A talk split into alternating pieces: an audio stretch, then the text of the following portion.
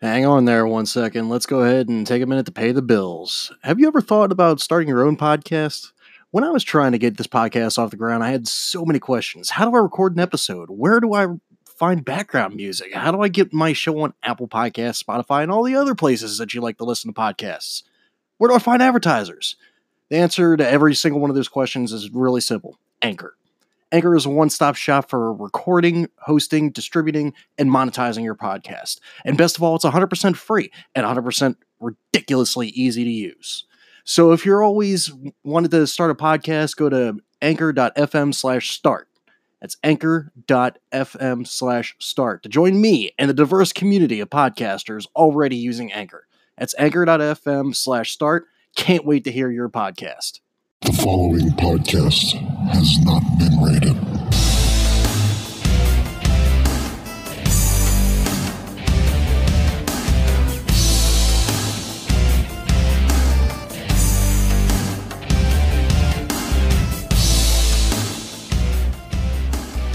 You're listening to Fullbacks Are People Too, The Fact.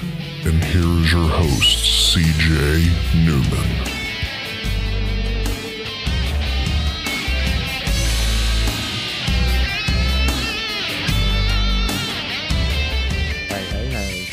Listening to Fullbacks Are People Too. The Fact.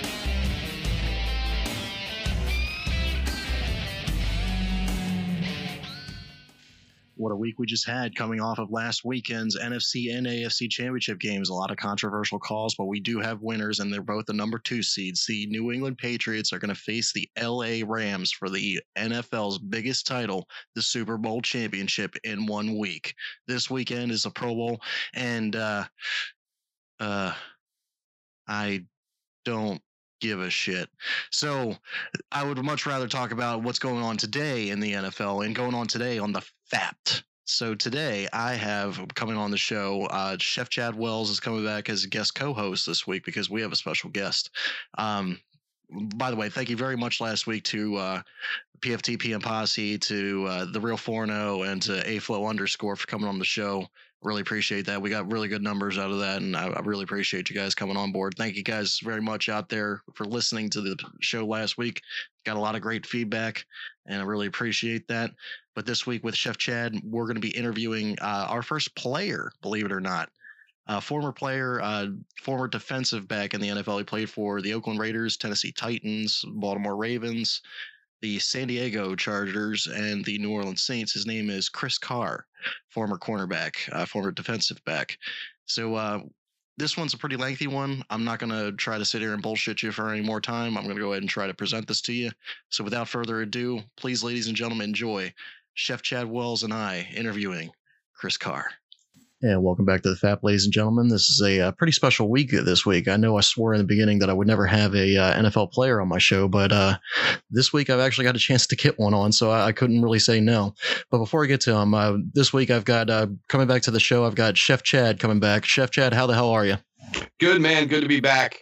Uh, hope everything is going well. It's fucking freezing, but you know, still keep rolling. Yeah, it was like 50 degrees the other day, and now it's 28. And then Mother Nature's a woman, I'm telling you.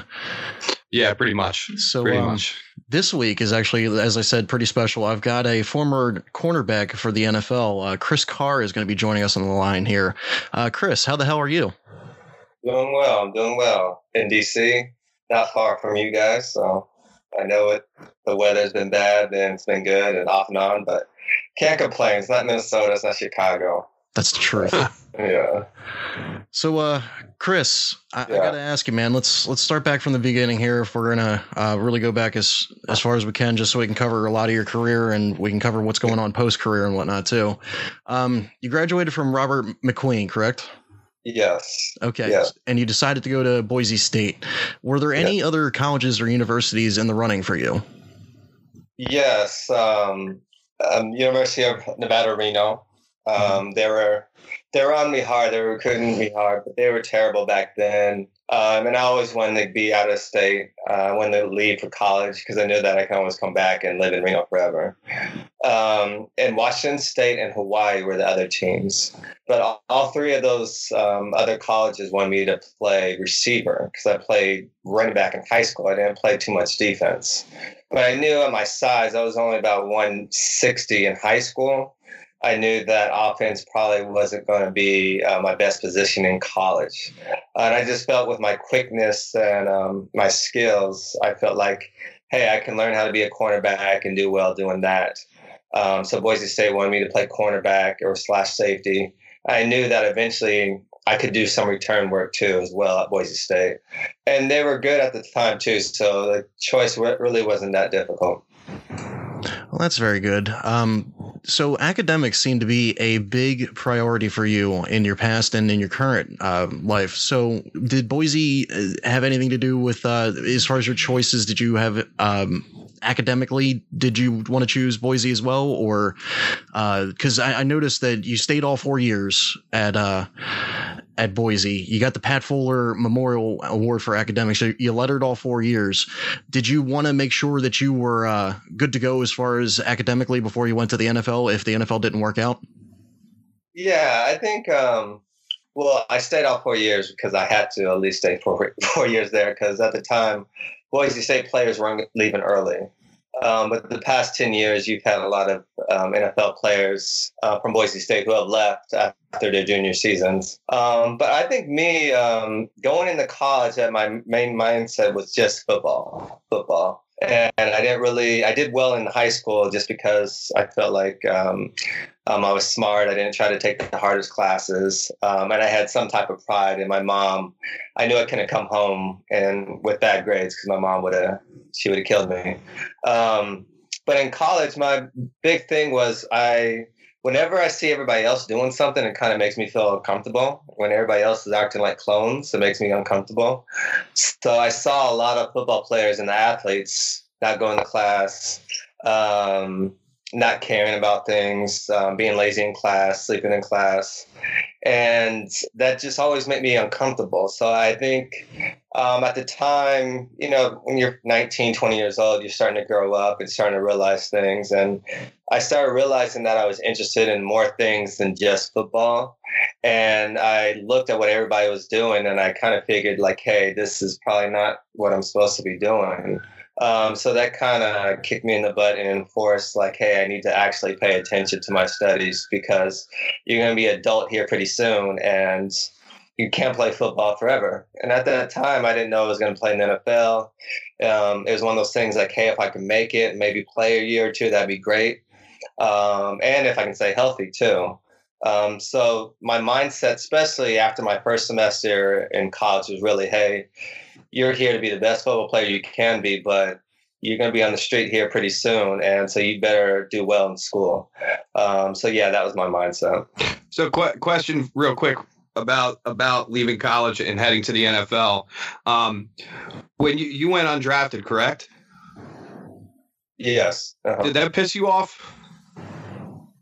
Um, no, I, I think at the time I kind of I felt that I was good enough and that I, um, but I was kind of unsure. And I always kind of had um, that same mindset from high school to college. When I was in high school, I grew up in Nevada and I was so much better than everybody. But at the same time, I was like, I grew up in Nevada. I didn't. I wasn't in Texas. I wasn't in Florida and California, where all the major superstars always come from. So in my back of my mind, I'm like, well, maybe I'm just. I'm. I might be good in Nevada, but maybe I'm not that good because I haven't played against people from Texas. And Boise State, we played in the Big West Conference and the WAC Conference, and we weren't playing the SEC schools or the Big Ten schools. And so I was like, well, I think I'm really good, but I didn't play in the SEC. Um, it wasn't until I got to the first day of training camp or the little mini camp, actually, before I graduated in April, um, after I signed, and I thought I was better than every other rookie that was there. Um, and that gave me the confidence to say, like, no, okay, you just were overlooked. You really are um, the best rookie that they have. It is, and that, that, that, that seems to happen a lot. Uh, what'd you say? I said that seems to happen a lot, especially in the NFL these days. It seems like right now we're seeing a lot of people explode that are either undrafted or late round picks that end up having incredible careers. So when which how many teams contacted you when you when you first went um when you were uh, an undrafted free agent? Yeah, so on draft day, it was the Giants and the Falcons and the Raiders. And they kind of contacted my um, my agent like in the fifth, sixth rounds and saying that they might select me, but they're not sure.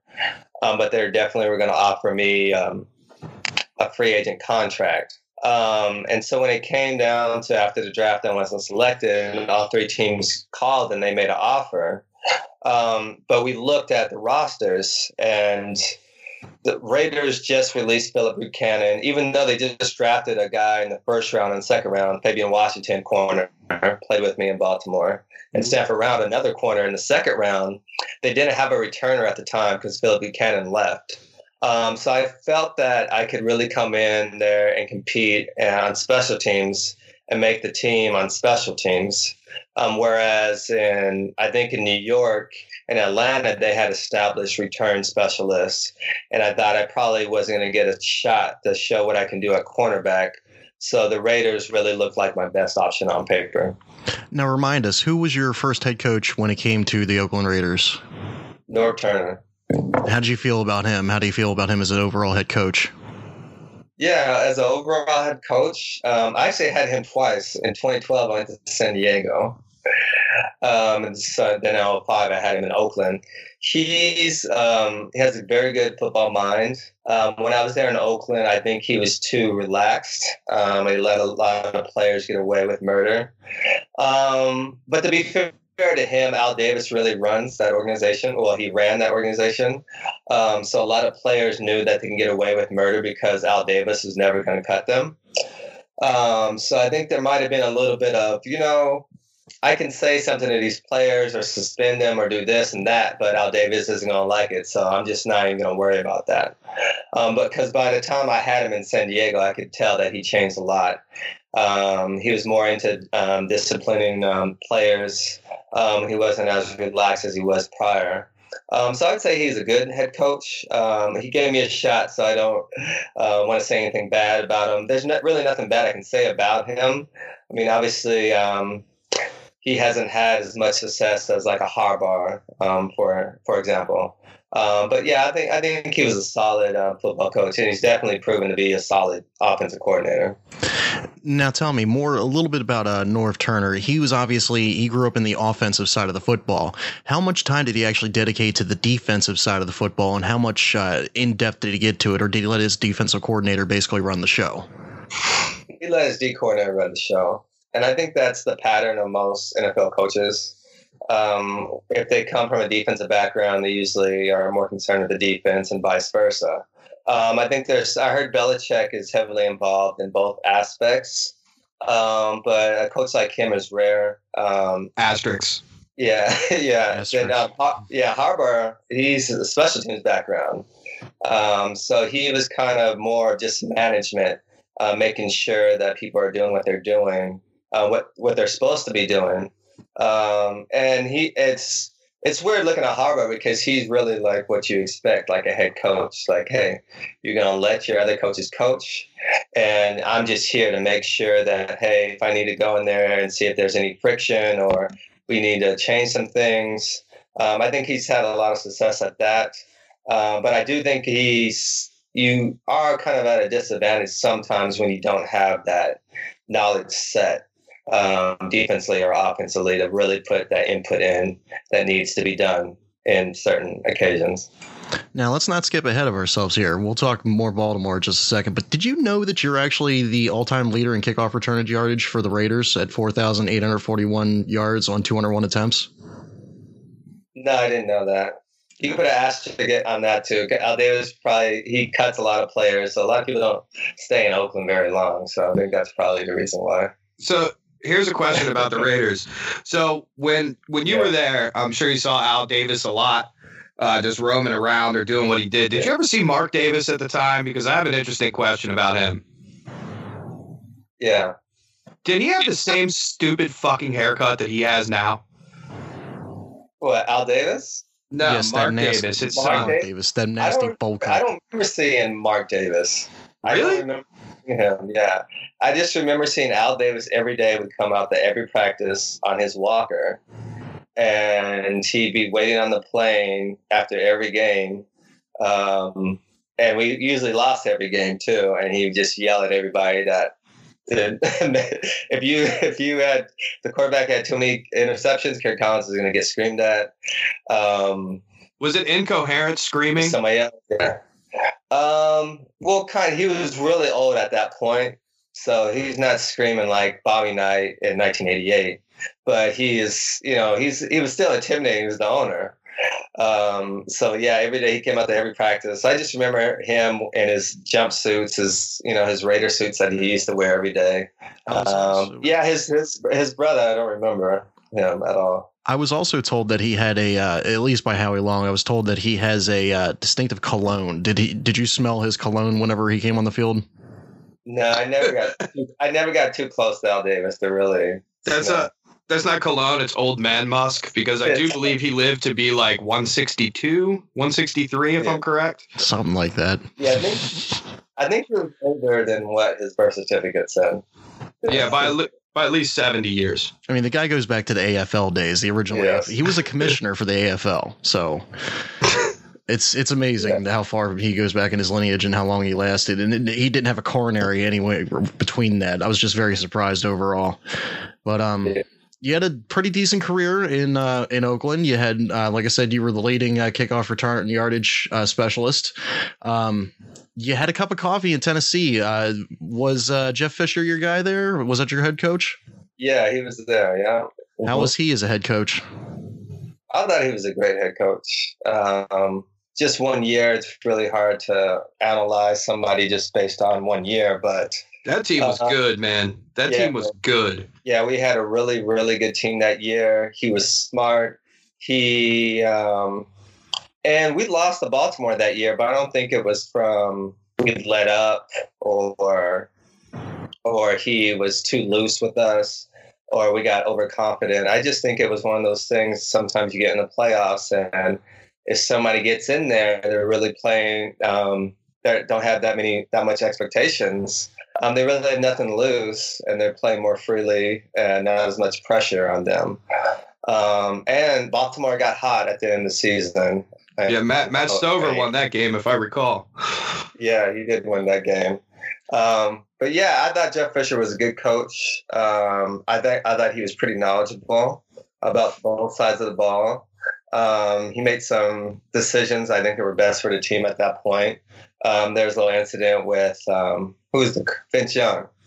Vince Young like um, kind of went crazy after one game, and like nobody could find him, and his mom was calling him, and the Titans were calling him, nobody could find him. Um, and Kerry Collins ended up starting for the rest of the season, and it was kind of controversial at the time, but it was really the best decision for the team. Um, I remember we weren't in pads for the first ten weeks of the season um, every day we're just out there with shorts and helmets because um, I think he realized that you guys are physical and you guys have that mentality. And he he had enough experience to know that hey i can take care of these guys but on game days they're really going to show up and they're going to be physical and they're going to do what they have to do. And not every coach is going to have that experience and the mindset to be able to make that decision. And this is before he started his seven and nine bullshit out in st louis right yeah yeah, so that, that must feel bad for him because as soon as he leaves, the Rams just take off and they're like the best team in the NFL. Right. Yeah, he's had he had a, he had like kind of a carousel of quarterbacks that sucked ass under him, and then all of a sudden they leave Jeff Fisher and they're beasts, and then he leaves Goff, and Goff is playing in the Super Bowl next week. Yeah, it's crazy. Did he have Goff uh, only his rookie year? Yes. Yes. For two years. He had Goff and Case Keenum both at the same time. Uh, so at the um, same time backing up just a, a tad bit on this, um, you were a restricted free agent uh, going into the Tennessee Titans. Uh, you were offered a deal by the Titans, but the Raiders declined to match that. I was just curious how you felt about that. Did you feel betrayed by the Raiders at that point, or did you just feel like it was business? What did you feel? No, I was happy. I think in Oakland we went five and eleven, um, two and fourteen, and five and eleven, or four and twelve. I mean, it was just dismal, and Al Davis, I wasn't an Al Davis guy. So the only reason why I played because I had Rob Ryan and Chuck Pagano going to bat for me. Um, and so I really wanted an opportunity to leave. And I thought I did have a good opportunity because being an unrestricted um, free agent, if a team, a lot of restricted free agents at the time, um, I'm not sure what it is now, but a team would have to give up a draft pick um, based on what round you were drafted. So if I was drafted in third round, um, the Titans would have had to given the Raiders a third round pick if they wanted to sign me. And usually a team doesn't want to sign you for a bunch of money and give another team a draft pick. Um, but in my case, I was undrafted, so I knew that Tennessee could sign me and not have to give Oakland a draft pick. So I thought that was advantageous for me. Uh, but yeah, I was just really once I signed the tender sheet with Tennessee, I was just hoping, please don't sign, please don't match, please don't match. but I knew, uh, but I knew that um, Al Davis, he would have brought me back for cheap, but since I wasn't his guy and he never really wanted me playing for them, that I knew that was very unlikely that they were going to match Tennessee's offer. All right, so let's let's get into some fun stuff too. Um, you got you got any uh, crazy locker room stories? Oh man, and should I you some some Oakland Raider ones or? or Bring it on, whatever, whatever you think is best. I, I, I feel bad. I, I, don't want to share any um, any Baltimore ones. Um, no, in Baltimore, I, I, would say in Baltimore, when it comes to, I mean, I think that's one of the reasons why Baltimore's had so much success. success. Um, and I'm sure for you guys, it should be more. Uh, but looking at other organizations, Baltimore has done quite well for itself for the past 15, 20 years. But really since, um, when did Baltimore become, get a team? 96? 96. 96 since 96 um, but yeah in, in, baltimore we used to have the greatest times. Um, we used to play cornhole a lot of times in the locker room. Um, sometimes we'd shoot dice in the locker room. Uh, we do that a lot. Um, and always just ragging and making fun of each other um, was fun. Um, I remember um, one time Ladarius Webb. Uh, if he hears this, hopefully he, he forgives me. And him, him, and the, this one guy in the practice squad. I, I, forget the guy's name. He was on practice squad, and they were just going back and forth, like "You're ugly, you're stupid, you suck," and they're just going back and forth. And you could tell Webb was getting really upset because, like, this guy's on practice squad. He's acting like he's he's a, a Hall of Famer, and this guy's really getting too comfortable then uh, so they're just going back and forth and Webb. And in that type of environment the more upset you get the more pe- it's like a shark smelling blood. Like they see it. Keep egging and pushing and pushing and pushing. Then finally Webb is just getting all upset. Then i forget the guy's name. He's like no no hold up hold up hold up. No let's get serious. I, I really want to ask you a question. When you sleep at night and he lays down on the cornhole and puts his face on the, uh, in the hole. He's like, "Do you have to sleep on a, on a do you have to sleep with the cornhole? Um, um, what's it called? The the sheet or whatever. So your nose, because your nose is so big, do you have to sleep with your nose in the cornhole hole." And everybody's just lost it. and I felt so bad for him. I had to like turn around and like leave the room because like I knew Webb couldn't handle it um, that was one story. I mean, in Oakland, it was. Remember the movie Soul Plane? Yes. Every game after the game was like Soul Plane in Oakland. Really? yeah, there was like people shooting dice in the halls, boombox blasting in the back. You had guys watching porn on their DVD portable sets. guys yelling and screaming, rapping. It was it was and when we just lost the game 50 to 7, 49 to 7. I mean, it was the most unembarrassing, like craziest time every week. It was like soul play. I would be like this, like soul play. And then when I went to Tennessee, everybody's just sitting really straight in their seats. It's just quiet. Nobody's playing cards. Everybody was just quiet. I was like, man, this is like a completely different league. Like this is a completely different thing. Um, but yeah, um, it, it's hard to really pinpoint here stories here and there, but um, and plus, you know, some of the stuff is personal. I don't want to, you know, sometimes there's some bad moments. People did some bad things and acted certain ways. But hey, we're, we're not going to pry from you. Anything you're willing to share is just going to come to our listeners. It's Warren Sapp. Um, wasn't the nicest man. I want to say that in the locker room. Did you say Warren Sapp? Is that Warren Sapp? Yeah, yeah, I've heard plenty of stories about him and how he's he's rookies and all sorts of shit. So uh, I could definitely see him being one of the guys that's been uh, part of crazy locker room stories. Yeah, he sucker punched an undrafted um, center after a training camp practice one time. Jesus. yeah, just sucker punched him right in the jaw. Yeah, I just called him a dumbass afterwards too, and it's like unbelievable. Probably convinced him it was his fault too. I could see Warren Sapp doing that type of shit. Yeah, because they were doing one on ones, and the guy was doing too much. But come on, it's like you're a rookie, you're undrafted. You you don't have the luxury to like let up. You really have to go full tilt. Um, so I, he didn't like that. Um, don't do that to the great Warren Sapp. Um, but yeah, that was uh, that was interesting. But Oakland, that stuff like that happened all the time. It was just like a WWE locker room. Just um, just just Oakland. That's Oakland Raiders. So let's get it. Let's get into the Baltimore Ravens a little bit. You know that this is near and dear to CJ and I. Uh, you were with the Ravens in 2009, 2010, and 2011.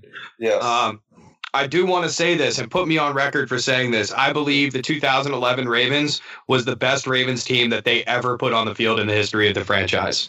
And I, I do mean that. I think that team was amazing. That team should have been in a Super Bowl. Um, that that team was better than the team the following year that did win the Super Bowl. And I just want to be on record in saying that I think that that is the best, the most complete football team that has ever been produced in Baltimore.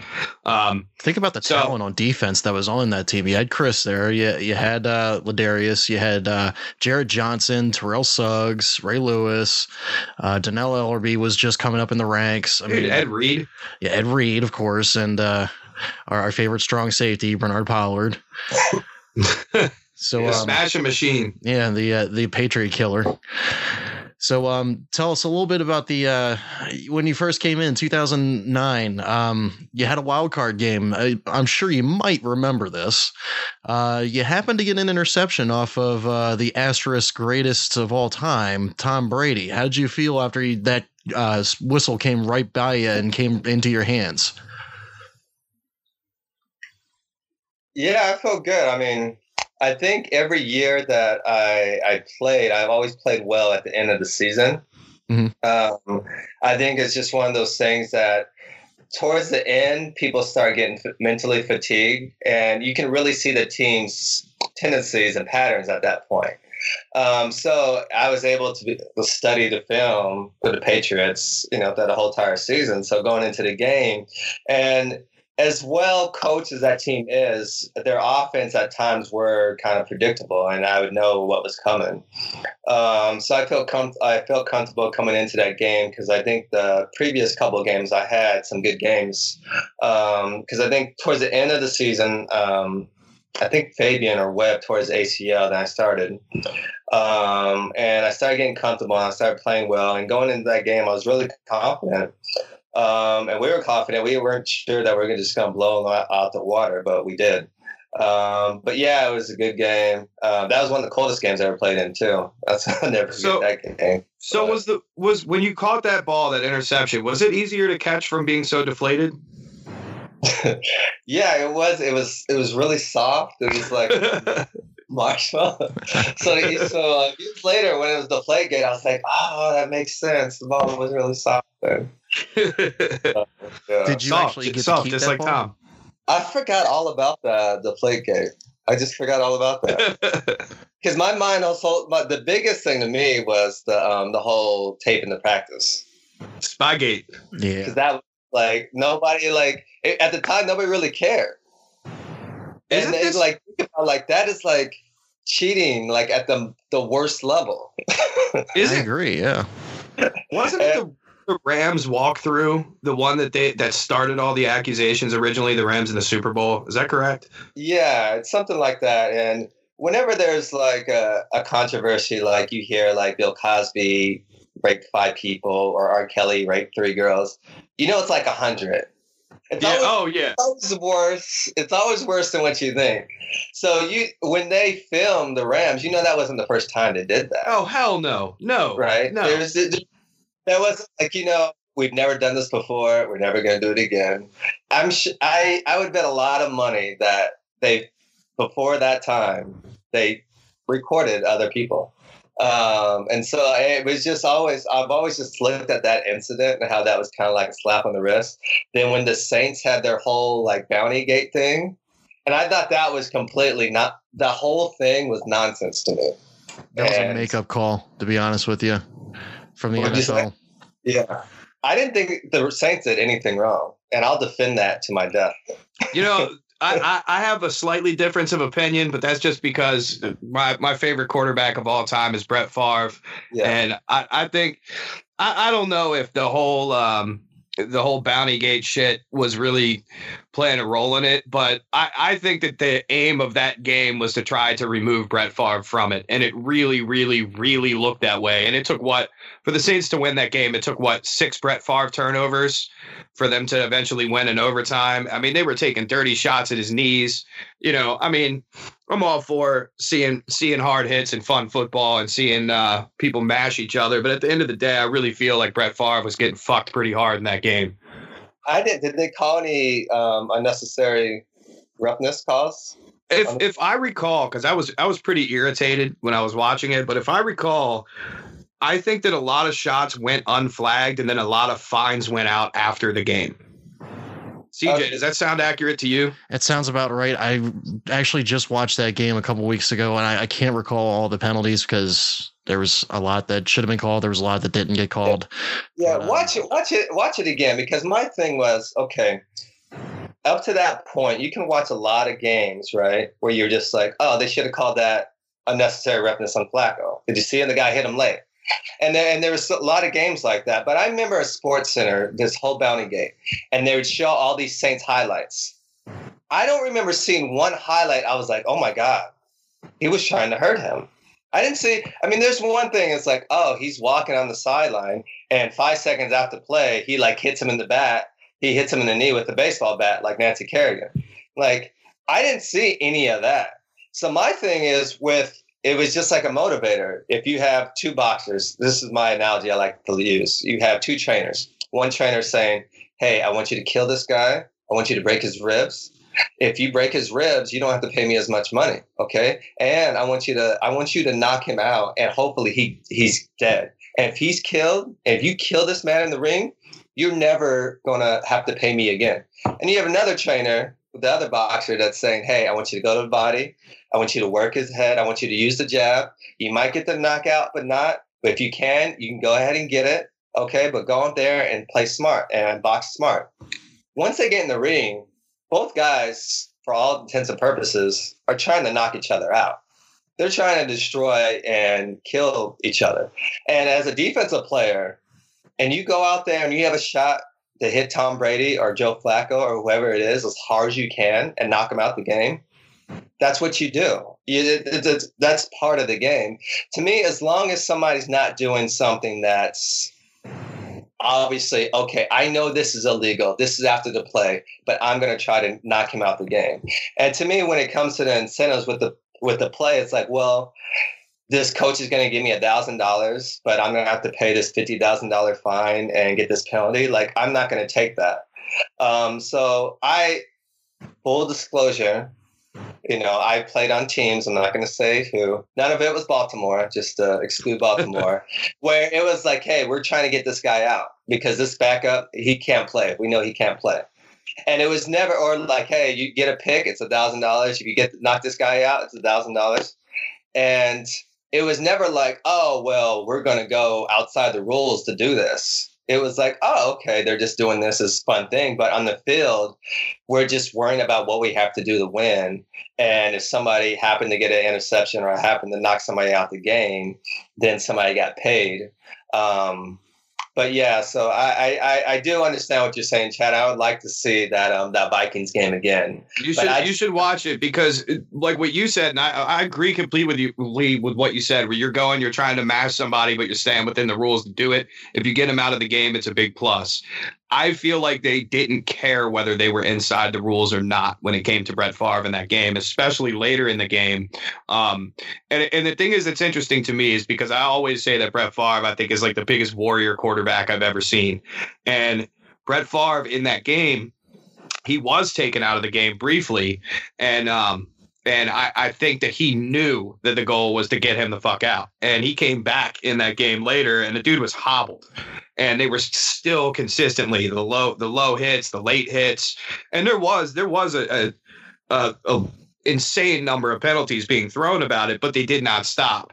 And to me, you know, when it comes down to the whole bounty gate thing, you know, at the end of the day, I'm sure all kinds of things happen, and th- that's not really what my biggest deal is. Is like when I when I see something like that as a fan watching that, you're also taking the experience away from the fans too when they're trying to go stay outside of the rules to make sure you win a game in a dirty way, and that, that's that's just my my personal opinion of it. But speaking of Gregg Williams me and CJ have had this this constant conversation because, as you know, he's been in the Ravens division for the past year working with the Browns. This is a very very serious question, we really would like to know an answer for this. Who the fuck is Freddie Kitchens? Seriously, I have no clue. I've never oh, we are not alone. We are not alone. I've never heard that name. Even a former He's, player doesn't know who the hell Freddie it Kitchens sounds like is. a musical artist or something, or like some artist. Like he is now the Cleveland Browns head coach. Prior to that, he was the interim offensive coordinator, and prior to that, he was a position coach for life. So he just came up out of nowhere. And uh, some of the guest hosts that I've had on here in the past have, have gotten on me because I don't know who Freddie Kitchens is, and I'm like, I, I don't need to know because he's a nobody, and he's probably going to get fired along with the rest of the Cleveland crew in another year. Yeah. Yeah, no clue. It's a good name though. It is a pretty badass name. I mean, Freddie Goddamn Kitchens. That's what I'd go by. So, yeah. so Chris, yeah. Uh, a little bit about a little bit more about the Saints here. Mm-hmm. Um, you know, we we've seen a lot of changes in the NFL with the way that um, the way that the game flow has changed, the way that the rules have have changed. Do you think that at this point now that the players and the officials combined even have any clue how to play the game when it comes to these new rules, especially the ones that they put in place this year with how to hit? Yeah, I just I think yeah, it's too much, and I think I know. Well, I don't know as intimately as I knew before, but um, from my experience and from the people that I have talked to, my agent and his players, it's gone to the point. It's just too. It's just too much. I mean, I think people over the past couple years, everybody's learned about CTE and concussions and making the game safer and kids and brain trauma, et cetera, et cetera, et cetera. And all that stuff's important. But at bottom, it's like boxing or UFC. It's a dangerous sport, period. That's that's what it is. The players we know, as long as people know what they're getting into, right? Um, and so, like, yeah, there are some things that you could do for player safety, but when you're saying like, hey, this DB needs to hit this running back a certain way, or or I remember Ray Lewis sometimes would just get penalties because he hit somebody too hard. Yeah, we've, I mean, we've seen it. He hits him in the great. I'm like, he just. I remember playing. I think it was the 2010 playoffs. They were playing the Colts. Peyton Manning. He like hit some receiver um, in the end zone too hard, passing. I mean, unnecessary roughness. I'm like, he just hit him too hard. Ask Chad Ochocinco about some of those hits.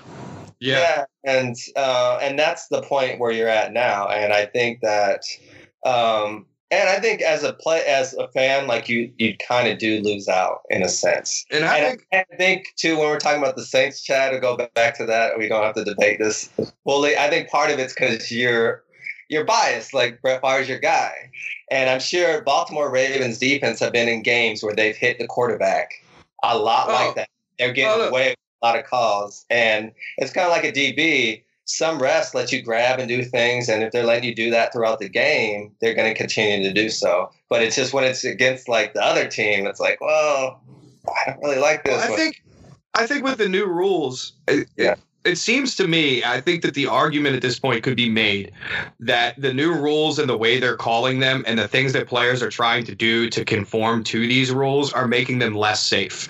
Do you think that that's a valid point? Yeah, I think that's a that's a that's a valid point. Um, I think that there's definitely some truth to that because your whole entire life, and not even the whole entire life, even if you just started playing football in high school, you guys know this. You guys probably played football before. Like when you're about to hit somebody and you're on the field and you're like thinking and like a play's going on, you're not you're not you shouldn't be out there like, oh, should I hit him like this? Or you're just reacting. Exactly. And and it's it's hard enough being a defensive player as it is. And I, I, I do like some of the rules when it comes to the quarterback. Um, and maybe like some like shot blocking rules um, in the interior, but they have definitely gone too far. And I do think you probably are going to see more defensive backs injured um, because you're going to have people out there thinking about what they should be doing um, rather than just playing or reacting.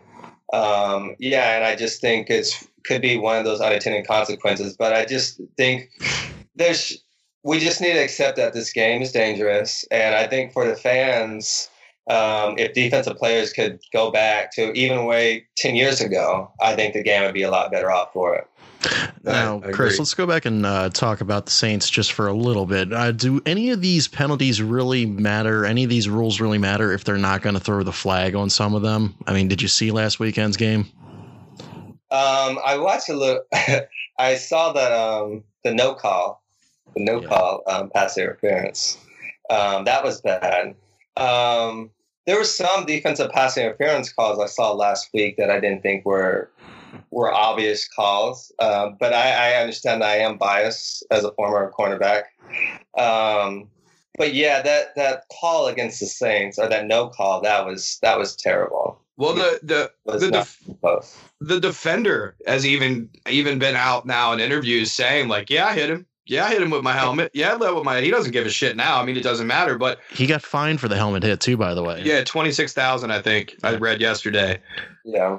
So what, what's interesting though, and this is something that I've not seen before, and may, maybe it's something that's happened, but we just don't know as much about it. And I don't know if you if you followed this at all. Did you see that they have actually filed a lawsuit against the NFL about the uh, about the non call? And yesterday, a uh, Democratic senator from Louisiana went on the floor of the Senate with a giant presentation about how the NFL is affecting our culture and about how this fucked up the economy in uh, Louisiana by taking a Super Bowl from the Saints.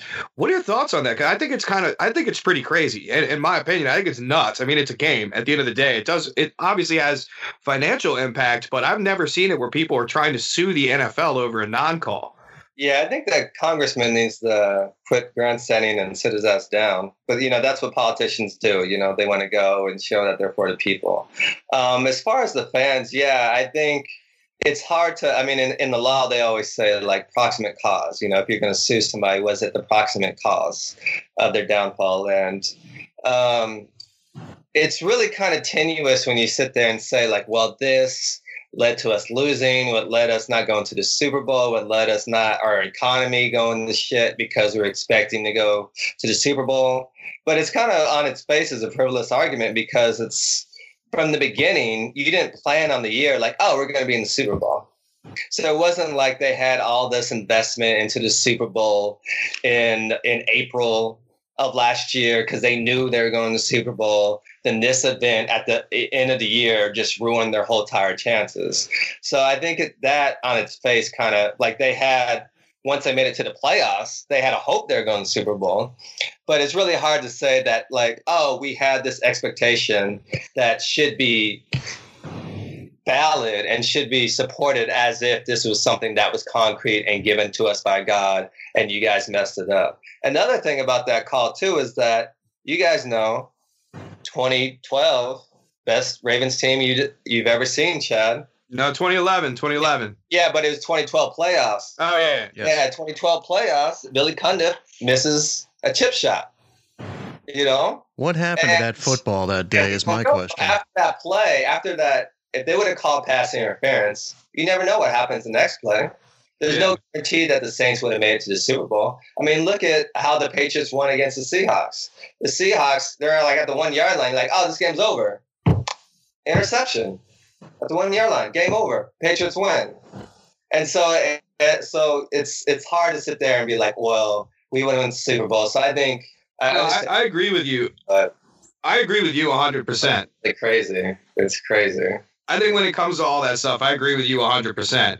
I've just never seen I, think that the way that that season ended for the Saints kind of speaks to the way the rules and officiating has went in the NFL with so many dramatic changes. I think that it's not like back to our, our previous point. I think that it's not only leaving the players confused and upset and aggravated. I think it's doing the exact same thing to the fans from that side of the that side of the coin. Yeah. And I think that that kind of solidifies what happened a lot and what happens a lot in, in any sport is the refs, while the refs don't always control an outcome, I think is certain instances where it completely changed the dynamic of what was going on. But I've just never seen it come to a point where now people are actually trying to sue the NFL over it. And I think it just speaks volumes about how crazy it's getting when it comes to all of these rules and all of this officiating. Yeah. And but we may get something positive out of it because now the NFL is talking about being able to review pass interference calls, which I think is huge. Yeah, I think I I do think um I was just about to ask you guys that too because the idea popped in my mind because to me, even as a defensive player, you know, it might be passive interference, and if it's a terrible call, you're gonna want your coach to be like, "No, go for bat for you." Like, "Hey, I didn't touch him." Um, yeah. And I think it is like, hey, we can review this other stuff, but we can't review this play right here. Um, especially when it comes down to the playoffs, because just so many plays are just so vital. It can just turn, uh, change the whole course of the game. Um, yeah, I, I would. Um, I mean, there might be some unintended consequences um, for this action, but I I'm for it. I think it would be good if you could review those type of calls. Now, thinking about this, uh, I'm going to play devil's advocate to both of you here. There yeah. is meritus in what the lawsuit is trying to accomplish because there is a rule deep in the rule book that says the commissioner is able to overturn a decision and have the play in question replayed from the spot uh, in which the penalty should have happened, start the game from that point on, and move forward. But in I think in all of our opinions, it's not going to happen. But what type of situation, if this is not the situation, would merit that rule to go into effect? What would be so damn egregious that would make it to the point of where the commissioner could invoke that rule and so actually do the that? rule, and it, it states that it's any any penalty, any penalty the commissioner has the authority. No, it's not just penalties. It's it says that it's any there that any situation where they feel that it's like impacted a result of a game, and I, I think what sparked the lawsuit in this thing from just from what I've read. Obviously, I, I don't. You're the legal scholar, not us. But when we look at when we from everything I've read about it, it basically says that why is this rule not being applied now that the NFL has came out and said yes, we fucked this up because they have. They've came out and said we fucked this up the defender has said we fucked this up. And I think that basically the lawsuit is trying to it's clearly it is not the actual intention of the lawsuit to be able to get them to to redo this play because we all know that's never going to happen but i think it's yeah. trying to get them to to qualify the existence of this rule if this rule cannot be applied and will not be applied under any circumstance. Exactly. So what would it take in order to get for them to actually apply that rule? I mean would they have to actually like dick slap somebody in the field and get a penalty on pass interference off of that? I mean what would have to happen? I I don't know. I, I think it's a yeah. That's that's rule. a good point. I, I wasn't aware of the rule, um, but yeah, that is um, that is that is a, that is a good point, and I think yeah, because if that's not passing interference, then nothing's passing interference. I mean, it's clear as day. So let's get let's get off the uh, the boring stuff and, and ask you a couple quick questions because we know you got a lot to do today and you get on with your day. So there's a couple of quick questions that that a lot of fans would like to hear uh, fans of you, fans of the NFL in general. When you were a kick returner, you guys take some hard hits. Who hit you the hardest, and what went through your head right after it happened? Uh, Sean Taylor hit me, the late great Sean oh. Yeah.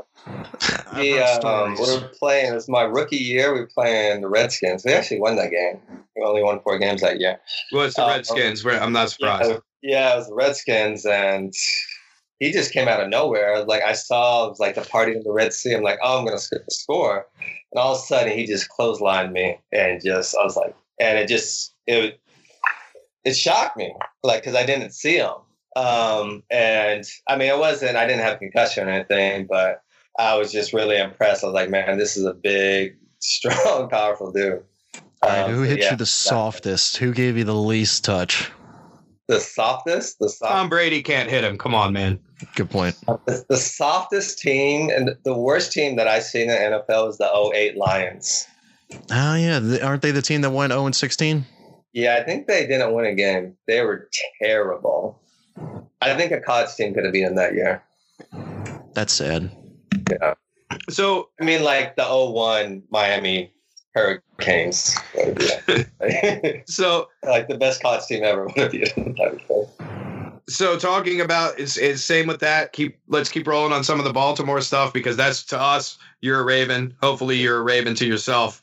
Uh, But all everybody in Baltimore would, would like to know the answer to this. Talk about the Raven Steelers rivalry for a second. Was it legit? Did you guys hate each other as much as the fans hate each other? Um, what was that like to be a part of? Because I, I feel that rivalry has gotten really soft at this point, but back then I feel like that rivalry was intense. Yeah, um, we didn't like them. They didn't like us. Um, we didn't like their fans um, because you'd have their fans harassing like our family members and our wives and girlfriends. Um, and it was the only NFL team where it kind of felt like college and high school. Because everybody in college and high school, you have your rival. In NFL, you might have a, a team that you play in your division, but it's the NFL. Um, you know, you might play on that team one day. You have friends around that team, and it's just kind of a different.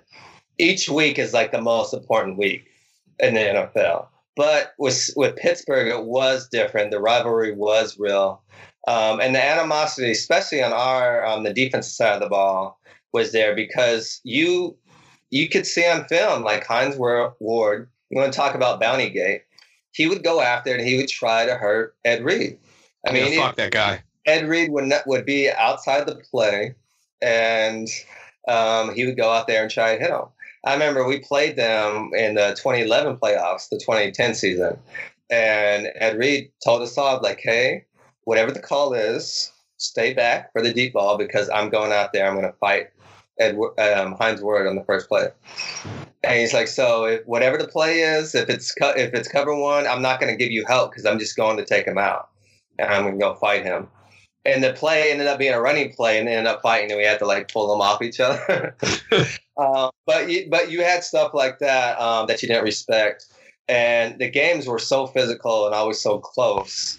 Um, and you did we did play them twice a year. So that was a real rivalry and i remember in 2011 the season opener um, when we played pittsburgh I was an ass kicker. I remember that one.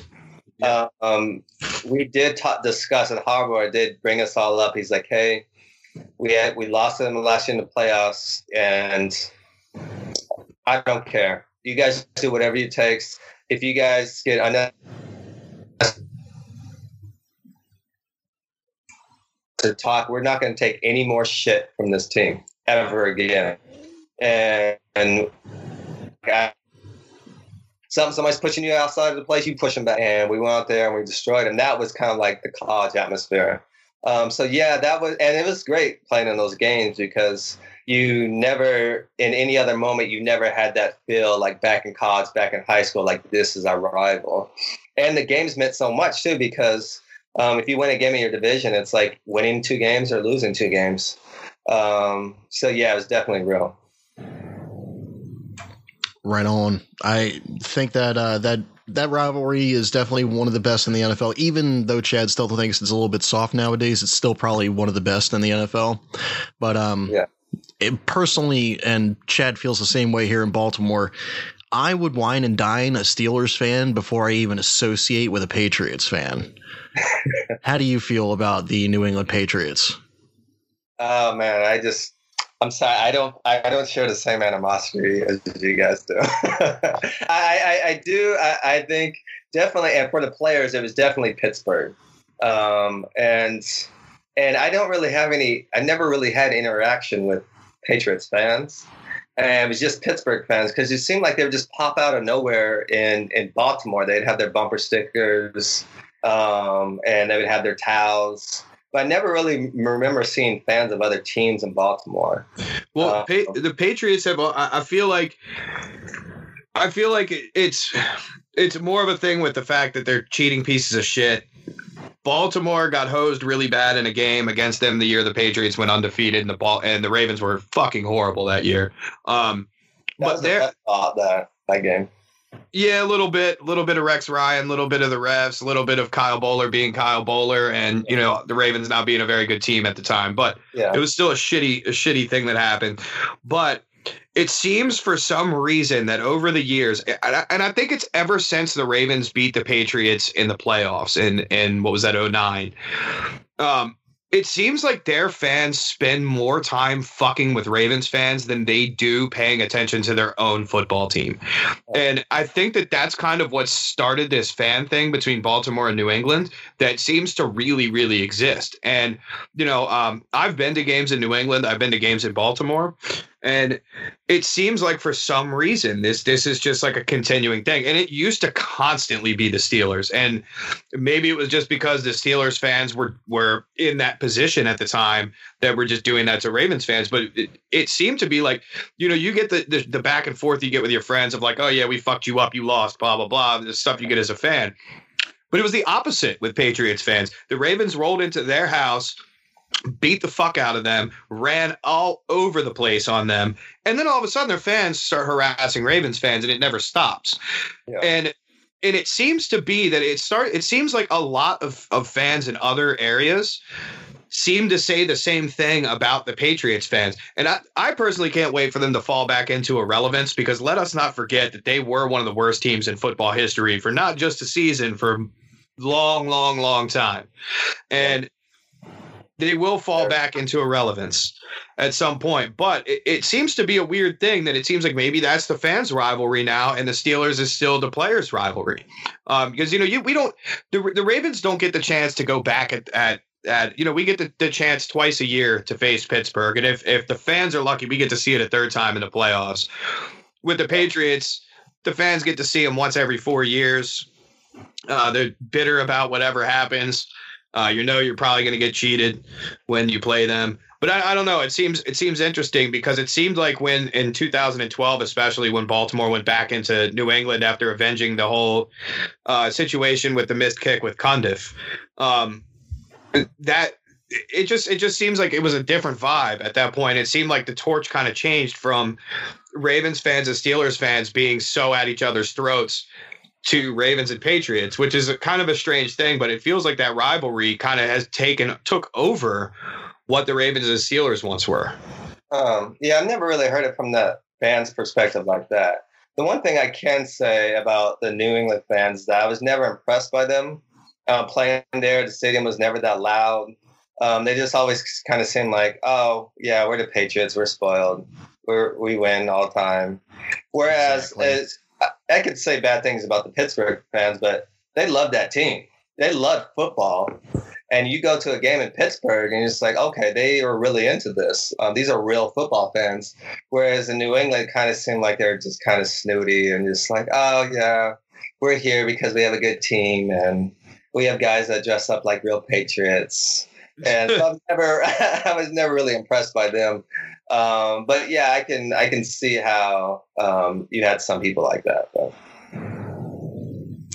They're the closest thing to come out of uh, Britain, to be honest with you. So they are kind of snooty. They, they honestly, a lot of those fans were like that prior to New England actually getting success, and prior to getting Belichick and uh, Tom Brady. Uh, they Yeah. were just like, oh yes, it's sports are going on this weekend, and then they open up their Cabernet, mm, 2018, good year, and then they just, uh, they're all snooty. I, I hear you on that one. But um, who do you think is the greatest of all time, non asterisks? Non all time. Ja- It's hard. Any Um, position. at any position. Yeah. Who are you partial to? Probably Jerry Rice. Jerry Rice. Hmm. The best play. I would say the best player that I ever played with. I think was Ed Reed. And the reason Hall why, of Fame this year. yeah, and the, and the reason why I say Ed Reed because um, who was you guys are um, WWE fans? Uh, what was it? The Hitman Hart, the best there is, the best there Yeah, was. The best there ever will be. Yeah. And Ed Reed did things that we never saw before, we never saw during, and we haven't seen afterwards. like some of the plays, like if you really break down like some of the defenses we're in and what his responsibility was and what everybody else's responsibilities were, and the interceptions that he made. I mean, I remember in Tennessee we were watching, um, I think it was like the Dolphins game when they played the Dolphins in the playoffs. Mm. And Reed had like two interceptions that game, and we're just in the defense room. Just we couldn't. We we had to rewind it like a, a thousand times. Like what what is he doing? How did he know? What what is going on? I remember calling Fabian Washington because he was in Baltimore in 08. And I was like, what defense were you guys in? Like what why did he do that? And he just made plays like that that no other player you just you just weren't supposed to make. And it's unfortunate because I, I don't think we realize how injured he always was during the last like four years of his career. Um, but if you look at those first four or five years of Ed Reed, I mean, it's just a completely different level. And from a defensive player, is that there's one thing you have a Ray Lewis or um, a Warren Sapp, or even you know like a Revis at his prime, because Revis was the best corner that I seen. Um, if you're a quarterback, you had to take account of Ed Reed every play because it didn't matter what the play call was he could be anywhere on the field. And that type of um, weapon and that type of pressure on a quarterback, I would say I was like he's the best defensive player that I ever played with. Even just player period that I ever played with. Um, because I don't think we'll see a safety make plays like he did. And I mean, probably one day, but it's gonna be a long time, most likely. If he didn't we stop never fucking, see another Ed Reed. I agree, yeah. but if he didn't stop fucking lateraling that football, I was just gonna get ready to go out there and do something myself. Goodness, that guy was a lateraling machine. I mean, he was getting the interceptions, great, but then he would lose the ball on a lateral. Nobody knew he was gonna do the lateral. He was told not to do the lateral, and then he would do the damn lateral. Yeah. But that's Ed Reed. You gotta take you gotta take the good with the bad, right? That's there. the truth. and he's probably one of the greatest of all times. And do you think he's gonna get into the Hall of Fame this year? First ballot? Yeah, that's that's something. Somebody just lost their mind. I mean, it's not even close. I hate when people say Ronnie Lott or something like that. I'm like, just stop. Like, no. Yeah, no, he's the best, the best of all time. Yeah, it's like position. I'm a I was a 49ers fan growing up as a kid, and so maybe that's why I'm partial to Jerry Rice. And that's why I say probably him because you just look at year after year after year with his numbers. Um, yeah, so it's hard. It's hard. Um, you know, people, everybody's saying Tom Brady because of the championships, but I mean, you have Belichick there, and that makes a big, big difference. If Belichick's not there, Tom Brady's not winning five Super Bowls. Um, and deflated footballs and video cameras and waka, just waka. anything that could could involve an asterisk. Yeah. Well, we're not bitter on anything, but uh yeah, they, they just keep winning.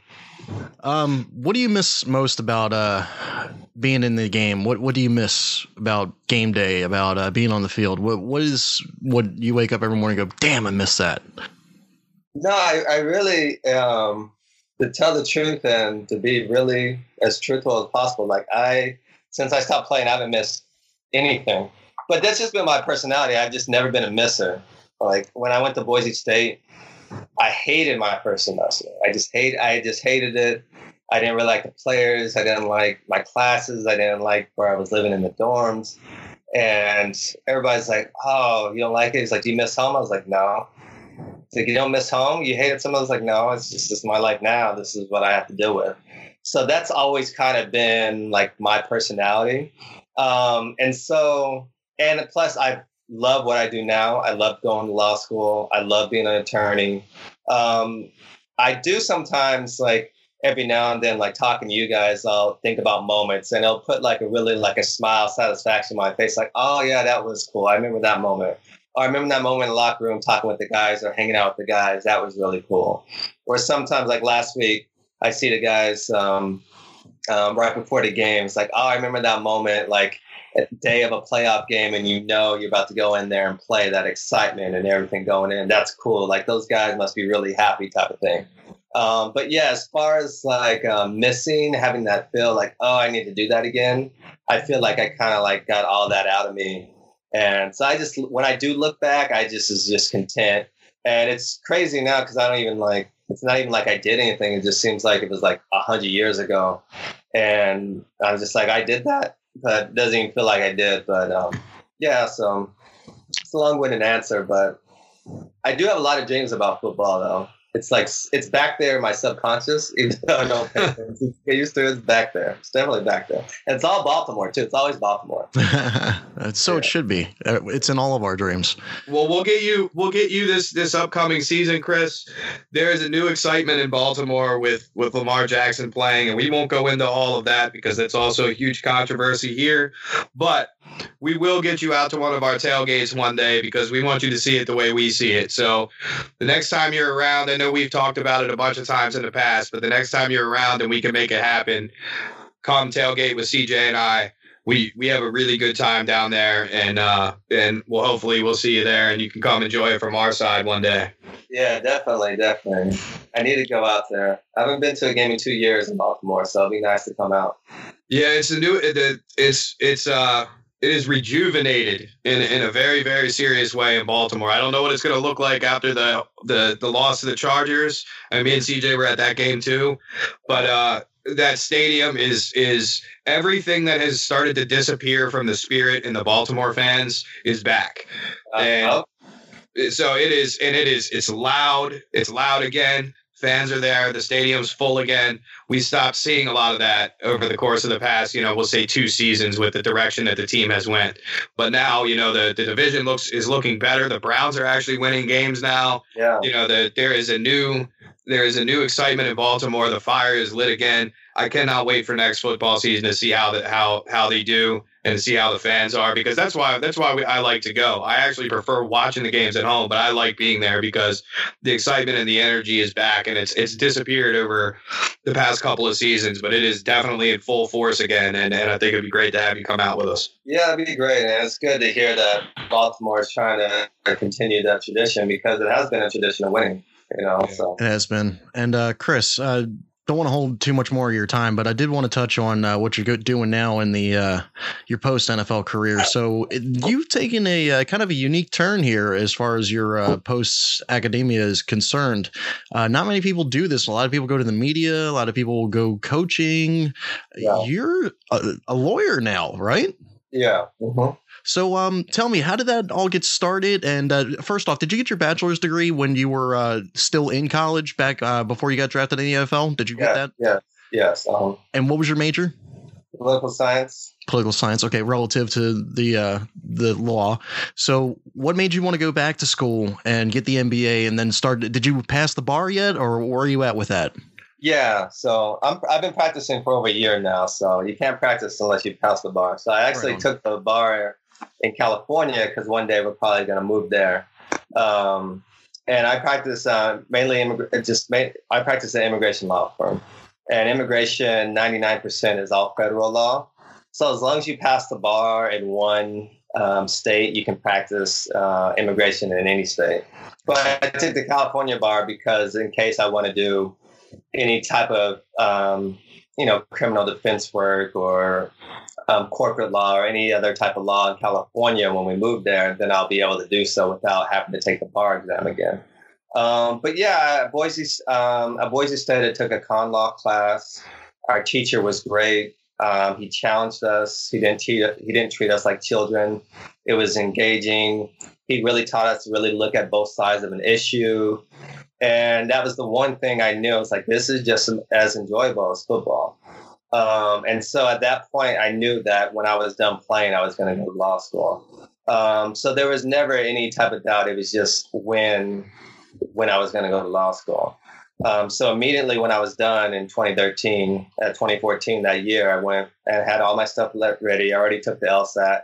Um, I already had my letters of recommendation. I already wrote my statement. Yeah, and I came back out the DC area because um, living in Baltimore, I wanted to come out in this area um, still have friends like Chad live in Baltimore, and um, really wanted to be around the East Coast area because I wasn't ready to settle down in California yet. Um, yeah, so that's been the route. It's been good, and I I like new challenges.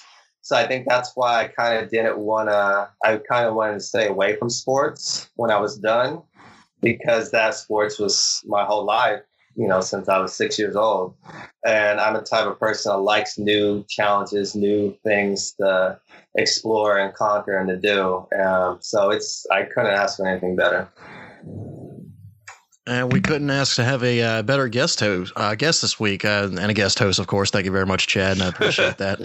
but um, you were the first uh, professional football player we've had come on the show. I don't know if you know this, but my podcast primarily has been geared towards actually interviewing fans of uh, different fan bases, like uh, the Vikings and the Cowboys, just to get a feel for their culture and whatnot. But yeah. I talked to Chad, and I didn't think I was ever going to have an opportunity again. So I figured get a uh, player on here and actually grill them about their career and see how far they went, what they're doing now. And I thought that would be a great opportunity. I really appreciate you coming on and even uh, giving us an opportunity to hear your story. Yeah, thanks. It was fun. Um, it was good. It was good talks, uh, good chat. And um, it is cool to see, like, from the fans' perspective and from Patriots fans compared to um, Pittsburgh fans. Uh, wait, wait, wait. Let's let's keep this let's keep this in perspective. Fuck them both. yes. It's not ever going to change. Fuck the Steelers and fuck the Patriots. Fuck them both, and fuck Freddie Kitchens too. Yeah. But Freddie goddamn Kitchens. But, Freddie Kitchens. This is the best name. Coach of the year, Freddie. Was it Frederick Kitchens? Probably. I, I, didn't look it up. I, you know what? I'm gonna look that shit up right now. Mr. Kitchens. All right. He should be a chef right? No, fuck that. I don't want that guy tainting my industry. He's a Cleveland Brown.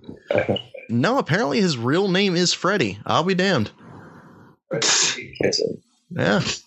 That's a one hell of a name. But anyway, guys, I really appreciate you coming on board this week and uh, doing the show with me. Uh, Chris, if you don't mind in the future, I'd like to do a part two with you at some point. Oh yeah, that was fun. That was real fun. Awesome. Well, maybe maybe we'll talk talk some maybe we'll talk some wrestling next time. Yeah, we'll talk some wrestling. We talk got the breath Bret the Hitman Hart on here. You know, we got yeah. that. Yeah, I love that reference. I'm I'm a big fan of uh, the best there is, the best there was, best there ever will be. Yeah. So um, thank you guys for coming on. I'll uh, I'll disconnect the call now, and uh, I'll talk to y'all later. All right. It's not often that you get a chance to interview a former NFL player and current lawyer. So I got to tell you, I'm very happy with the opportunity that I had today to, uh, get Chef Chad Wells on here to uh, talk with Chris Carr, and uh, really appreciate both of their times today, and had a great interview with them. And I hope that you all enjoyed it too. I think next week I'm going to try to get Sean Alvashire back on the show to talk more about uh, Cap situation, about the Dolphins, about his uh, love for the Saints, and we'll uh, we'll see what we can do from there. There's no promises on that; it's all going to depend on the schedule. I'll uh, try to do what I can to get him on the show. If not, I'm sure I can get at PFT PM Posse and at the Real Forno to come back on and we can try to bullshit you guys for another hour. So we always have a good time talking to you guys and we like to bring up what's going on in the NFL. So um, until then, until next week, I really appreciate you guys continuing to listen, subscribe, like, share with your friends, give us a review. That More importantly, give us the review so that we know what we're doing. Uh, let us know if there's anything we could do to improve on the show. We're always listening. So uh, thank you very much. And until next week, y'all stay classy.